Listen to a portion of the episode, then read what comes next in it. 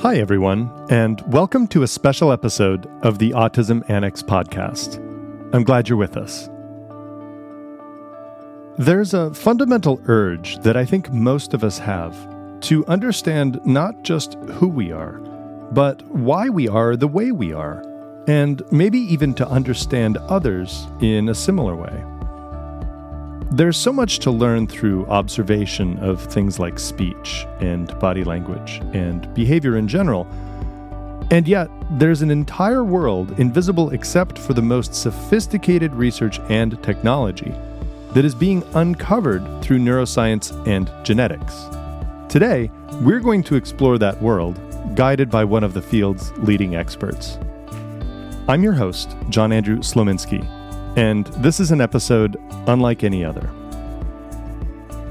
My guest is Dr. Daniel Geschwind.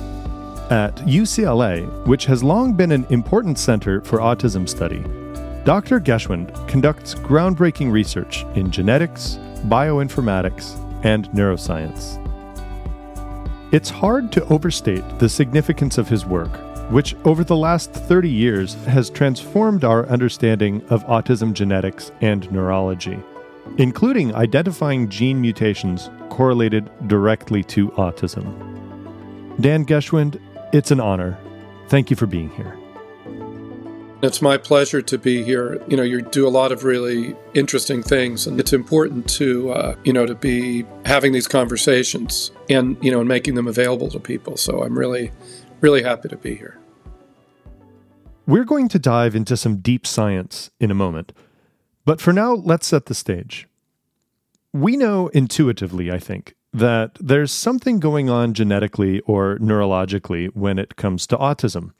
After all, we often use the terms neurotypical and neurodiverse. But deciphering the scientific literature to understand those connections might seem nearly impossible to non scientists and non experts in the field. What would you say to help us begin to understand some basic principles? Sure. No, it's it, it's a really important point, and there's a lot of sensitivity around it. My experience has been that once people understand it, it actually eases anxiety because the reality is before the kind of, let's call it the modern era of autism, the major causes were thought to be like, you know, things like refrigerator mothers, right? And things that had to do with parenting styles or problems. And now knowing that that's actually not the case is really important. And so I want to frame it this way that you, me, none of us have any control over the genetics and we have no control over what we pass on to our kids. And that's part of the wonder of life in some ways.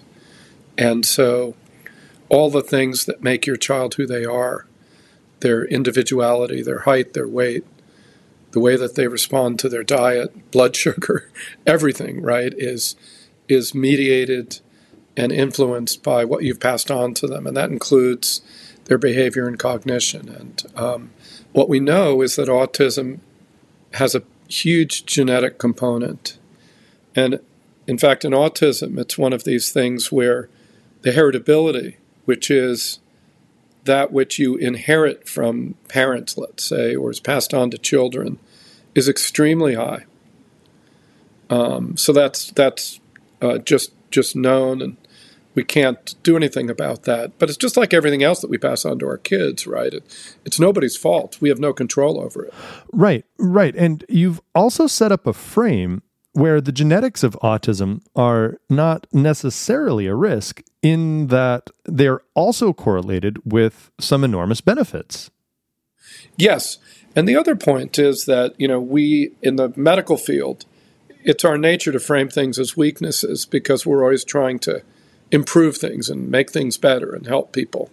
Um, but the reality is that same genetic risk that predisposes for autism also increases educational attainment, which is the number of years of school, increases IQ, and is associated with a number of other very positive attributes. So, autism is just one of the things. You mentioned that there is a genetic predisposition towards autism. Does this mean that there's also insight into the root causes? Another piece that we've learned in the last 20 years is that up to about a fifth of autism, approximately, is caused by large effect de novo mutation because all of that is stuff that's shared with other people. It's not unique to you. You know, so that common genetic variation that gets passed on has come through evolution. And so it must have adaptive functions to it as well. And so each little genetic variant, the common genetic variants, can't cause autism. It's an accumulation of many of them that predisposes, that increases the chance, the probability. So that's the one kind of risk, the common genetic variation. So, an identified cause of autism, which I'm sure is going to interest people, is not a specific gene itself, but rather a type of genetic variation known as a de novo mutation. Yes, yes, and exactly that is that about a fifth of autism is due to the types of mutations like Down syndrome, where it's actually not inherited from the parents, but it's yet it's still a genetic mutation that's causing autism. So that's about a fifth. You know, 15 years ago, we basically didn't know any of these or very few of them. And now the field has identified over 200, maybe even over 300 that are pretty high confidence, different genes. None of them are common. All of these rare mutations would at most currently add up to maybe 5 or 10%, but we can kind of predict that eventually they'll add up to about a fifth. Dr. Geschwind, your lab has been on the forefront of discoveries surrounding autism that until recently were essentially impossible. Could you point to some specific advances in science that have helped drive some of your work forward? Yeah, it's a great question. A lot of things. But so, one major thing that's happened are advances in technology that enable us to do very detailed molecular characterization of tissues and cells, both sequencing the DNA, understanding what genes are turned on and turned off, kind of at an exquisite resolution. So we have all this um, biotechnology, let's call it. And on the other side, there's also a lot of change in computer power. Because if you're able to sequence a genome of 3 billion base pairs, you have to have a lot of computer power to analyze that, especially if you're looking at a lot of people. So the genetic technology has moved ahead, the, the ability to process the data has moved ahead, and puts us in a really unique position today. So this this kind of genetic revolution has helped us understand causes of diseases from cancer to diabetes etc so it's this kind of combination of the ability to discover causes with regard to a particular disorder or condition and then the ability to actually use that discovery to begin to understand disease mechanisms and what i mean by that if you take an analogy of the car not running, right? Um, the car may not run for a lot of reasons. It may be out of gas. You know, there may be some belts missing. You may not have tires. You know, and so so when when you bring it to a mechanic, they figure out the mechanism by which it's not working, because they know what the mechanisms of function are, and they can kind of guess and they check, and they fix that. And it's not exactly the same, of course, um, but that analogy kind of stands. We're trying to understand. Let's take the brain and the body and our whole, you know, as a set of kind of machines that are all interconnected, that are doing things. And so our brain is doing all this really complicated stuff related to our to the social part of our of our world and our functioning as well as our movement and and so a lot of technology that now allows us to look into the brain, to manipulate brain cells. So there are all these revolutions that have occurred. We can genetically engineer animal models like mice and other mammals to carry these mutations. And then, even though a mouse is not a small human, there are a lot of circuits that are preserved, and a lot of the functions are, are very similar. So, if we put that mutation in a mouse, we can check its behavior. We can then begin to explore at a microscopic and macroscopic level what's causing that behavior, and it gives us clues as to the mechanisms that we might want to treat. You know, speaking of checking behavior, one of the advances in science and technology that has made big news in recent years, as you know, is fMRI or functional MRI. I want to be sure to circle back to autism in a moment, but before we do, could you describe the big picture of how fMRI is helping identify behaviors within the brain? Sure. Well, number one, I'll give a big caveat that I'm not an expert in functional MRI. In fact, one of the reasons why it's been so great to be at UCLA is because I have all these colleagues that I can collaborate with. We're all interested in studying autism and in helping families and children and adults with autism. But we come at it from different angles, right? I come at it from genetic, molecular, and, and you could say a biomedical perspective because I'm a neurologist. But there are people who are psychologists and people who are doing functional imaging.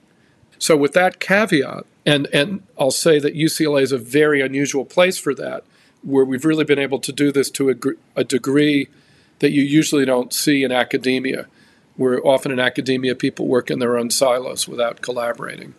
So, you know, the, the functional magnetic imaging allows you to look in a patient while they're sleeping, resting, or while they're doing something. Um, doing something, usually thinking.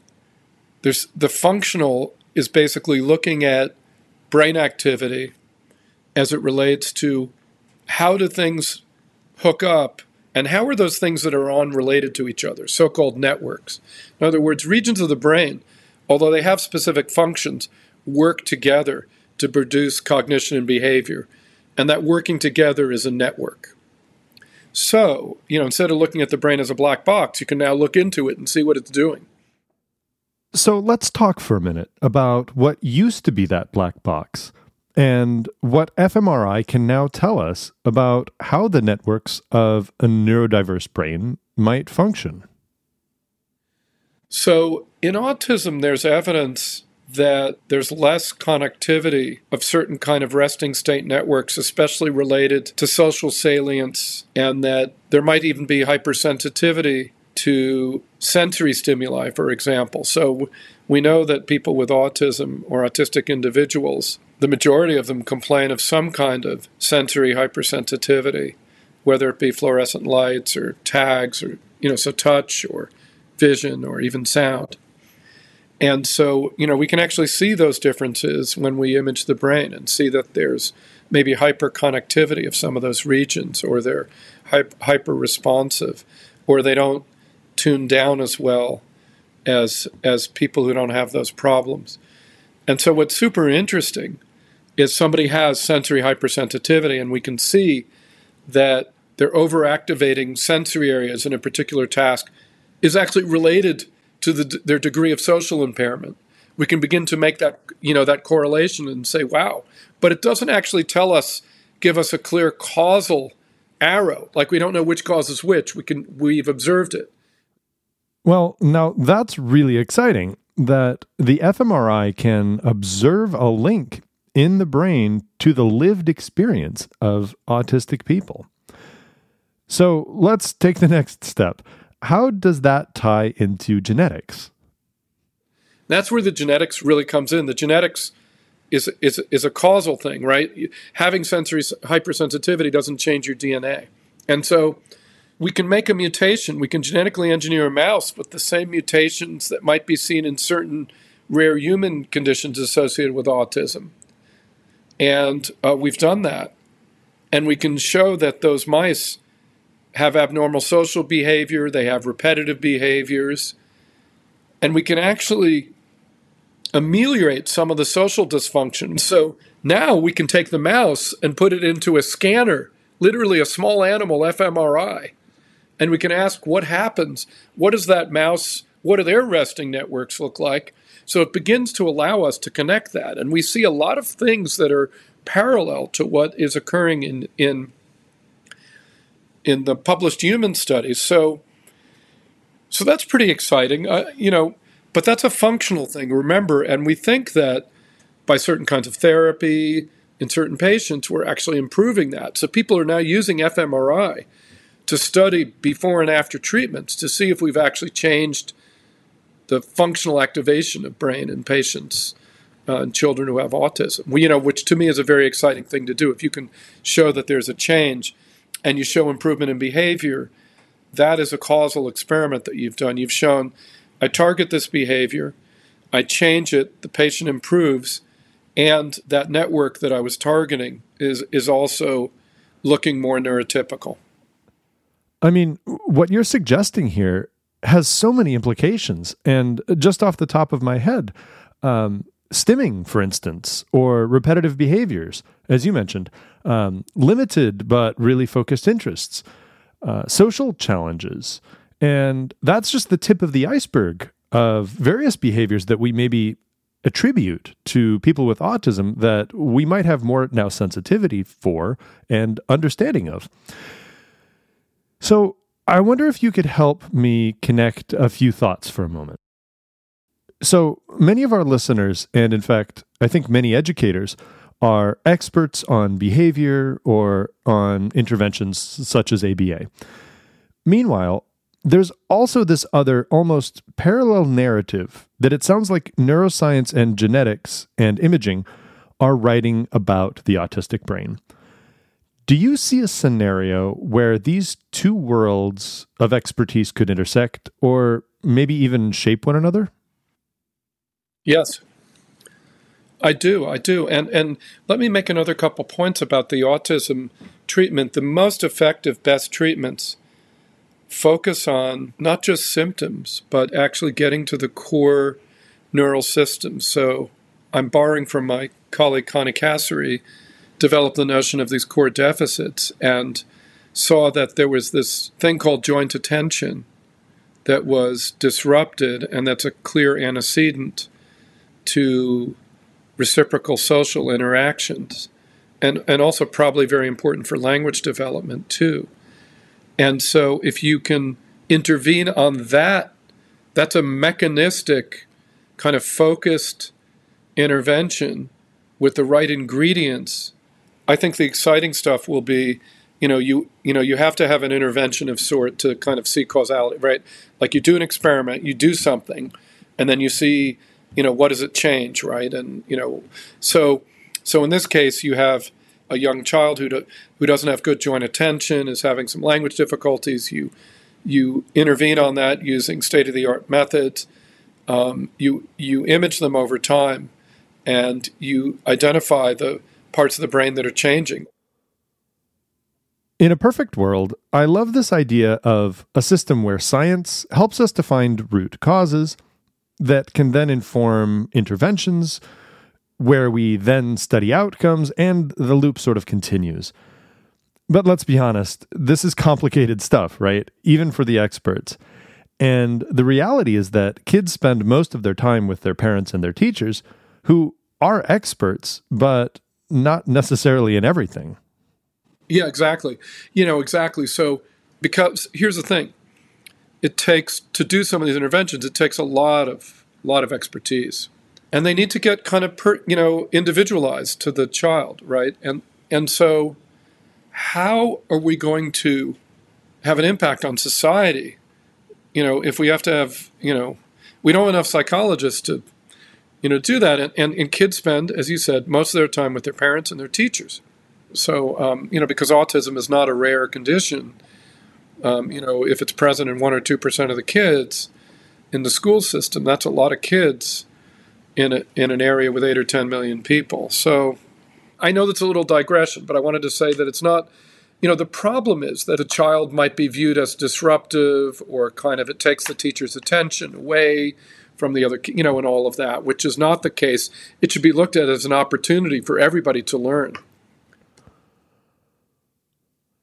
You know, I find it so interesting that as someone who's been responsible for so many breakthroughs in autism neurology and genetics, you are framing things through a very human lens.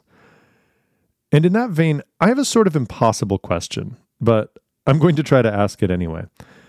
Dan, you have this formidable body of work, and 50 or 100 years from now, what do you envision as the impact or legacy that you'd hope to have had in the field and in the lives of people on the spectrum? Oh boy, that's a great question. Well, I'm, I'm going to answer that in a few ways because I do think about that. And in fact, after college, I did not go into medical school directly. I went to work in management consulting, which I really enjoyed and was very challenging. But at that time, at least in my life, I was trying to think about having an impact and kind of having having what one of my parents' friends called a significant life. Right? How do you how do you do that? And you know, of course, there's no question that the most significant aspects of life are around friends and family. But in the time when you're not doing that, how do you try to have an impact? And for everybody, that's going to be a very different answer. I think that I was fortunate enough that I kind of figured out something that I was good at or something that I could do and that really motivated me and gave me great joy and satisfaction, which was going into medicine and doing biomedical research and working on the brain. And so, you know, from that perspective, when I started as a PhD student, an MD PhD student, let's say in 1984, which is when I started, it was impossible to really predict some of the technologies that we have now and where we'd be. And at that point, I could say my dream would be to do something that impacted patients, that improved the lives of patients and their families, whatever that was. And at that point, it wasn't autism. I didn't I didn't really know. You know, it was a it was I was beginning the journey. When I started to work in autism, the thought was, well, if we can identify some of the genes, like people have done in cancer, that will give us a toehold to begin to develop therapeutics because it gives us a starting point you know, 35 years ago, that essentially wasn't done. And so that's a kind of example to me. And so, because there's an aspect of autism around a fifth that's a collection of these rare disorders, some of which may have shared mechanisms, others different, if we can understand those mechanisms, we can treat them. So, at the time when I was starting, the dream was to find some genes, and maybe that would lead to some mechanistic understanding that would lead to the kind of therapies that we've alluded to as we've been talking. And I think more and more research accelerated to the point where we now have, in the field, have identified hundreds of genes. So, yeah, so from my perspective, I, I really do feel blessed that I, I, I do feel like that what we've done as a field, and it's, it's obviously not just me, but there are a whole slew of us who have came into autism research in the last 30 years, and, and, and even those before us, you know, really that whole trajectory is really make, you know making a difference, and it is it is significant because we know so much more about autism than we did, let's say, 40 or 50 years ago. Um, but we still have a long, long way to go. The more we learn, the more we the more we learn how hard it is. It's so interesting to hear that your route towards science and medicine was not linear and that you were motivated really to find a path toward um, what what was the term you you used just a minute ago? Uh, a, a, meaningful life was that it? Yeah, a significant life. Yeah, yeah. I mean, meaningful is a nice meaningful life is part of it. I guess meaningful is a little different in that. You know, I like to tell people in my lab again, you don't want to be doing what everybody else is doing you know, this is going to sound really morbid, but but it's just one of my little ways.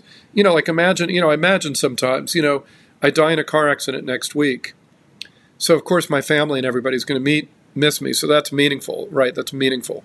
But the significant part of it is is is when I'm doing significant enough that there'll be kind of a hole left. In other words, we're often competing to publish papers and stuff, and my view of that is if I'm competing with somebody else what am I doing that's really significant if there are two or three other labs doing it at the same time? Now, I say that somewhat tongue in cheek, and that it's not entirely true, and that sometimes that race is very, very meaningful. But I do, I do think it's worth stepping back for a second and thinking about how can you put your own personal significance and your own touch on the world and research, and you know, do the thing that's that's most you. And so that's that's really what I've I try to tell people. You've been listening to my conversation with Dr. Dan Geschwind, one of the world's leading authorities on the intersections of autism, genetics, and neuroscience. This has been a tremendous honor. Thank you for being here.